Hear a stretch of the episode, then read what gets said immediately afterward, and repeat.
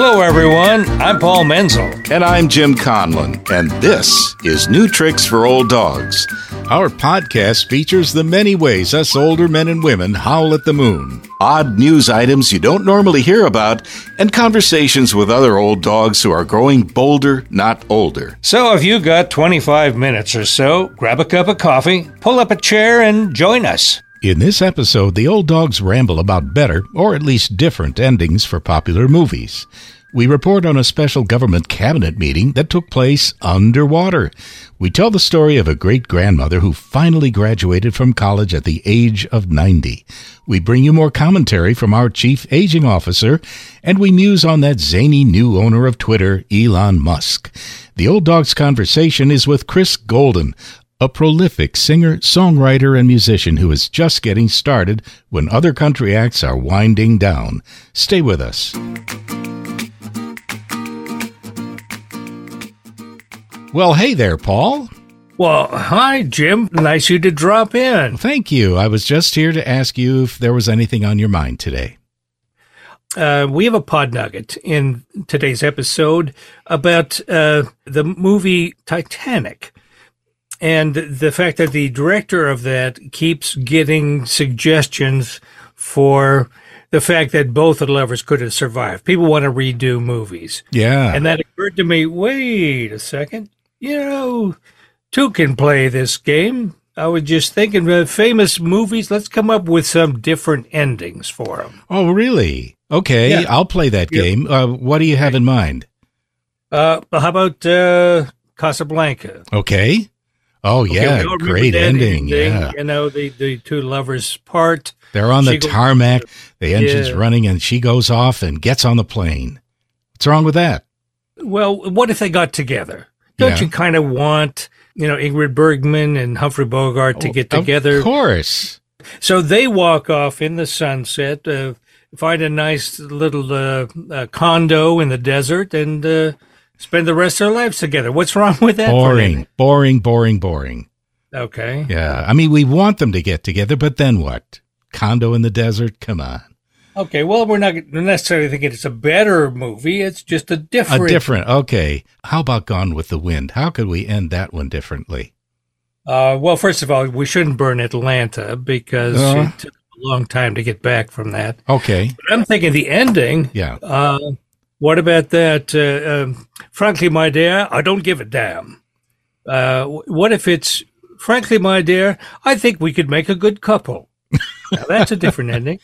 Okay. Again, boring. What if she doesn't say tomorrow's another day? What if tomorrow's not another day? What if she drops dead of palsy or something? Ah, after he proposes. Yeah, that's that's romantic. So that's a different movie. Yeah. All right. Any anything else? Anything else? Um. Well, The Graduate. How about that one? Oh yeah, uh, yeah. Oh, the well, bus scene. Romantic. Oh, yeah, they get they he captures her at the church and takes her and gets on a bus, and the, uh, neither of them has any money, so the driver won't let them get on the bus, and they're ah. forced to stand there on the corner hitchhiking. She's in her wedding dress. Okay, fade to black. That's a real different movie. I don't think we're going to be hired as scriptwriters. How about the many versions of Romeo and Juliet? Okay. The tragedy hinges on him looking like he's dead. Mm-hmm. She kills herself. Yeah. He wakes up. She's dead. He kills himself. It's the makings for for like a, a time warp. Oh, yeah. Don't you think? Mm-hmm. And so it's continuous dying, waking up, dying, waking up. And, and between times, they could get married, raise a family. Uh, get some kind of a productive job. In the, those days, I'm not sure what it would be. Uh, probably uh, pulling the feathers off chickens. I don't know, but I, I, I would see, I would see that as being a workable ending, don't you? Uh, no. The Maldives is the lowest country in the world, and they found a novel way to let the world know about it. This pod nugget is from the Interesting Facts website. Because they are low-lying, the islands that comprise the Maldives are threatened by climate change and the rising ocean.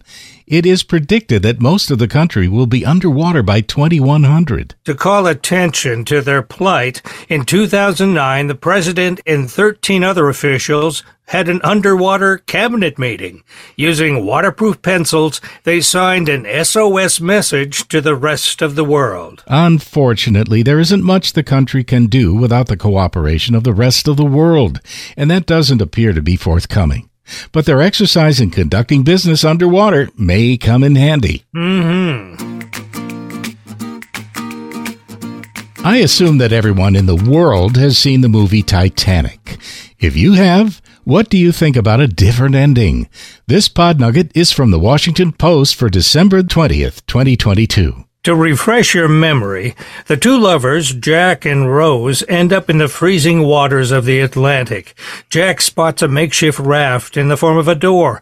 The raft will only hold one, so Jack returns to the water, so Rose will survive. In the twenty-five years since the movie was released, fans have argued over whether both lovers could have fit on the raft. Many people have joined this debate, including the Mythbusters T V show, Neil deGrasse Tyson, and the two stars of the movie. The argument about a work of fiction does seem silly. The ending makes the movie work, an act of selfless sacrifice.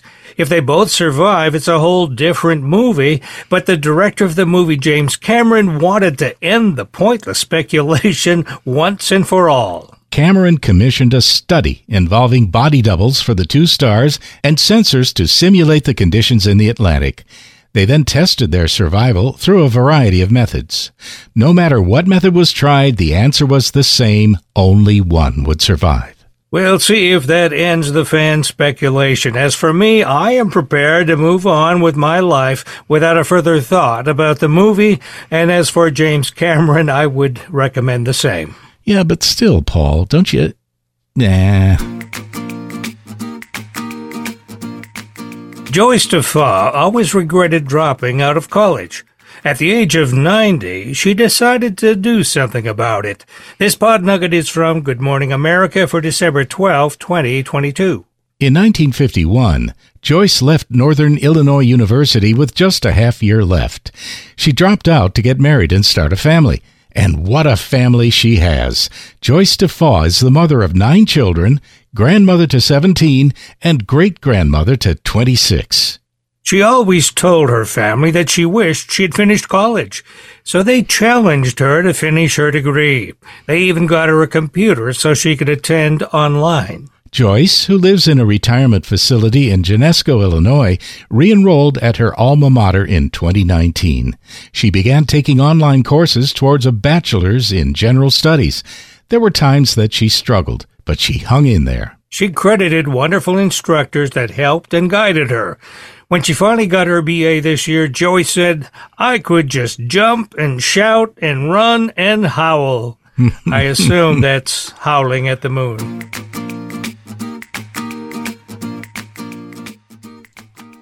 Kathleen O'Brien is the author of Reclaim Your Right to Grow Old, a manual for how to age with purpose and energy. As our chief aging officer, Kathleen occasionally brightens our podcast with musings about stuff we're probably all thinking about these days. This is Kathleen's thirteenth installment. So, do you have any New Year's resolutions? I hope not. Because if anything about the New Year holiday traditions is screaming to be scrapped, it's the resolutions. First of all, the timing is wrong. Many resolutions have to do with losing weight. Well, who wants to lose weight when it's cold and dark outside? Yeah, I'll get up early in the morning and go for a brisk walk. Save that for July when the extra weight makes you sweaty and you can actually see where you're going. Or how about putting in more days at the gym? Everybody will be putting in more days at the gym in January. Have you seen the parking lots? With viruses rampant, I know because I have one right now. You don't want to be breathing in the same recirculated air as everyone else. You could always try a dry January. You know, when you go without alcohol for the whole month. That's fine if you're at home on a winter's night, But as soon as a couple asks you to meet them somewhere for happy hour, you're the one ordering the Shirley Temple, and they don't taste nearly as good as they did when you were a kid. Speaking of kids, have you noticed that they never make New Year's resolutions? You never hear a kid say, "I resolve to play outside more," like their parents keep asking them to do. Or how about resolving not to wait until Sunday night to get all their homework done? I'd rather spend my last few moments of weekend freedom playing Scrabble with my parents. Or resolving to treat your sister better, even though you know she has no intention of doing the same. Yes, we older adults are wise, even wiser than kids. So if they won't promise to do something they don't want to do when the new year rolls around, why should we?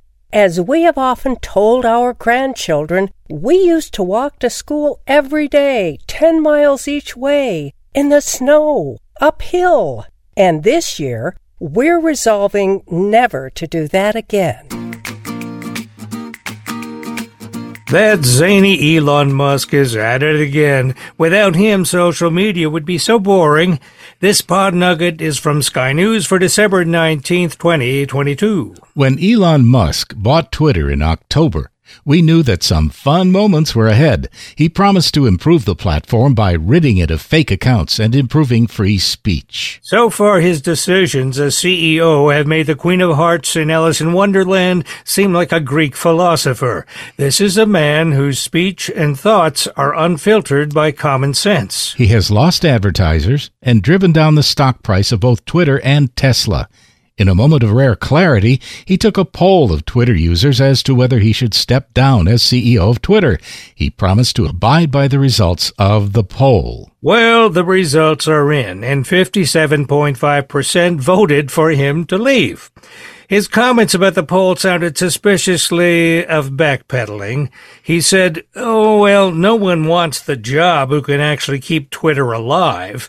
There is no successor. Oh, but wait a minute. There is someone who wants the job. Snoop Dogg, the court jester of rap music, conducted his own poll about taking over Twitter. eighty percent of those who voted said yes. There are doubts whether Elon Musk will step down from his hobby horse or whether Snoop Dogg will take over. Snoop is certainly as unqualified as Musk to run a social network, but uh, whatever the future holds for Twitter, it will certainly be entertaining. Yeah, and if he bombs out on Twitter, we can always count on him for some really great red wine. Chris Golden is a man who was literally born to make music. As a member of the Golden family, he played with his father, William Lee Golden, as well as providing backup for popular acts like Alabama.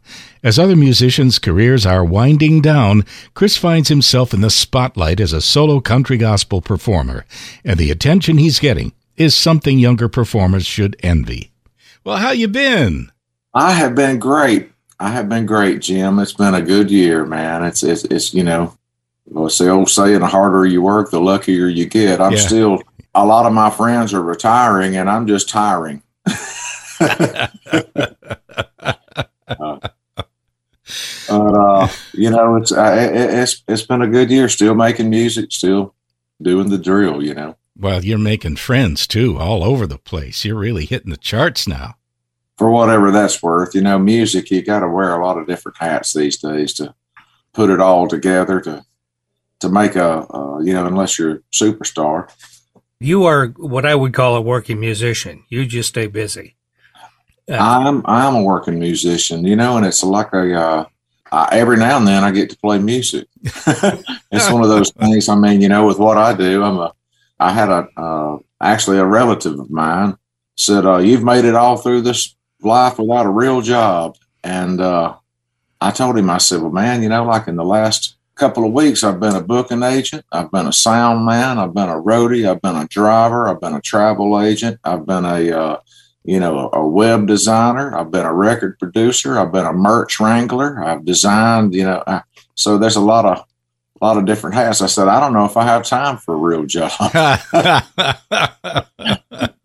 record industry has really changed, man. I mean, it used to be, uh, you know, you get on the radio and sell some records and bring people out to the shows. Now, almost every record deal that you get is what they call a three sixty deal, and they they want part of your merchandise and your publishing and and all that stuff as well, because they're not making money selling records. Most of the big companies on Music Row in Nashville, they used to uh, occupy a pretty good bit of real estate down there, but a lot of those big buildings that they used to have, they've sold off and moved to smaller offices because they don't need near the staff that they used to have. Yeah. Because the record industry has changed so much. People don't buy records as much. They stream and they download, and I think the average Spotify employee made more than uh, Paul McCartney last year, you know, so it's, uh, you got to have millions of streams to get hundreds of dollars. And used to, you made a, a lot more selling records.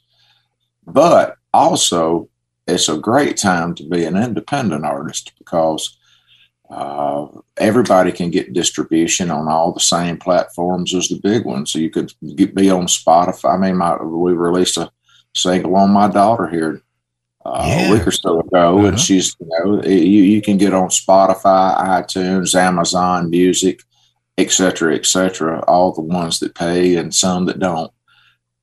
You, as a very young person, uh, decided you wanted to be in music. Was there was there any other thoughts, uh, like uh, becoming a taxi driver, a doctor? Uh, no, no, I, I I never really wanted to do anything else. It's something that it was our family business. You know, my dad joined the Oak Ridge Boys when I was just two years old, and I, I basically grew up trying to be like my brother Rusty. My brother Rusty was a, a great musician. Uh, He learned how to play pretty early on. We uh, learned how to play on uh, Charles Chip Cans. Charles oh, Chip Cans. Yeah, I had one of those. Yeah, so this was, you know, this yeah. was my drum. We it was for the people that don't know.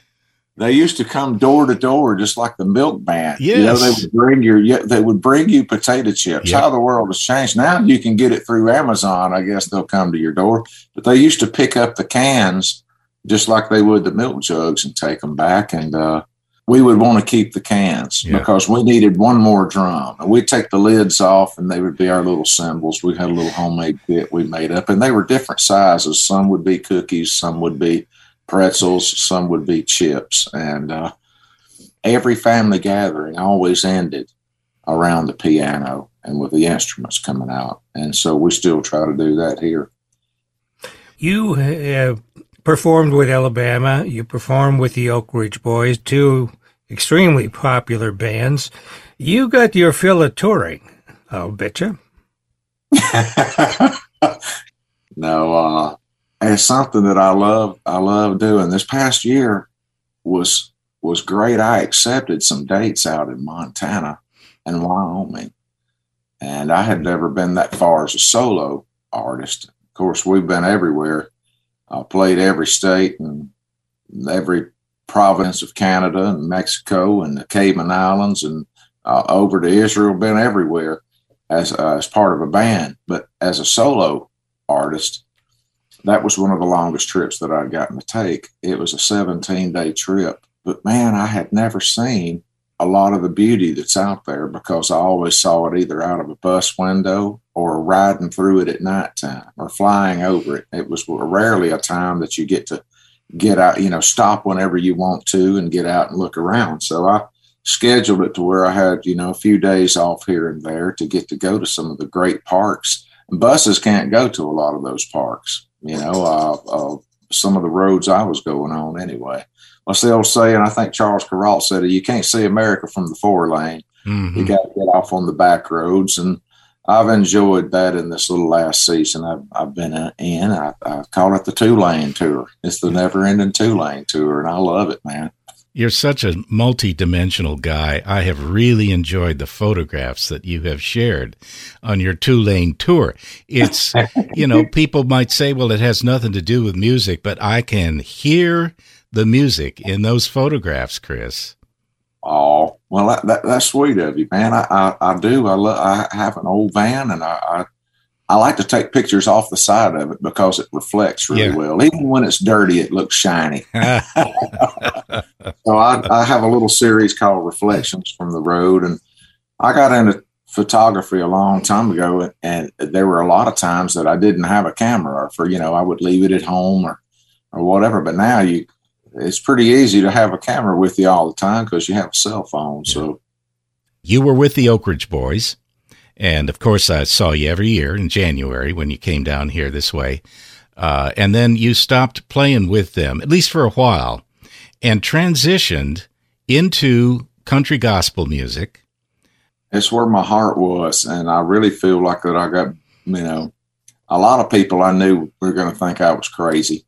But, uh, man, I feel like I got visited by a higher power that told, that basically told me to do that. So I, I returned to my roots, and it's the music that I grew up on. And the closest I ever feel to my maker, the closest I ever feel to God is when I'm doing music, because that's what he made me. He made me a music man. It would seem that that's a completely different circuit from You're correct. Well, tell us a little bit about that. How, how do you book yourself as a Christian act? It took me a little while to get my traction going. But I honestly, I I try to find a way to say yes to every invitation. To me, every invitation to come sing at my age is an answer to a prayer. It's entertainment to me, and I, I'm an entertainer, not an evangelist. I've always believed that. I think there's a lot of great speakers, but I do know the power of a song. You said you're tired but not retired. So I think that's, that is a, a great slogan, I think, for all of us of a certain age. Uh, where do you go from here? I get inspiration from my own father, man. My dad is eighty-three years old. The guy does two hundred fifty sit-ups every day. He goes out and walks. He feeds. He carries buckets of feed. He, I shudder to think what he spends every month on, but he stays in shape that way. And he loves to play and sing. He's eighty-three. They're doing a thirty-day residency. They usually do it about one hundred and something days a year, one hundred fifty days a year on the road. But it's that staying active thing. And it's the, he's my inspiration a lot. Is my, I don't have to look far to find inspiration to, to keep trying to stay active and to try to stay, uh, it, it keeps your mind going. You know, I can't imagine um, sitting on the couch waiting on time to run out.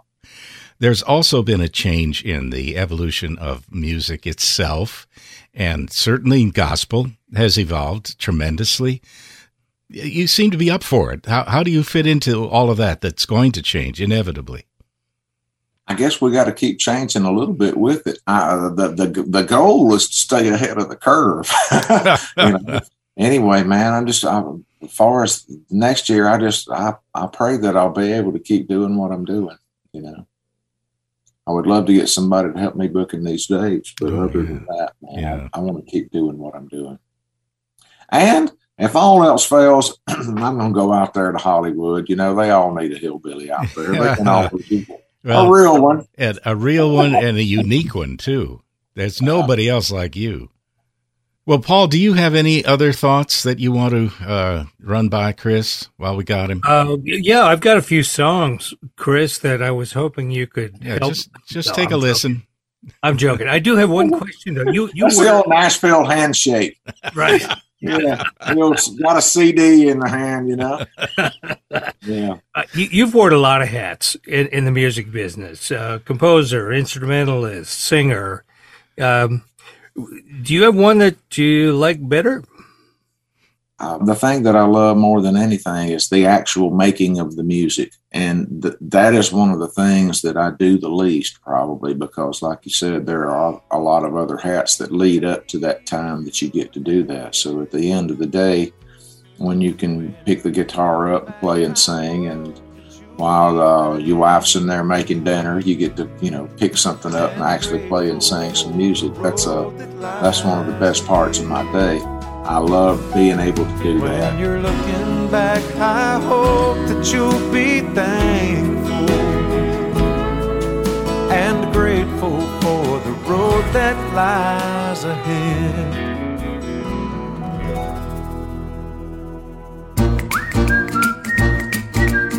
Like what you've been hearing? How about sharing the joy with your friends? We can always use more listeners. There are more episodes on the way, so stay tuned and keep howling at the moon.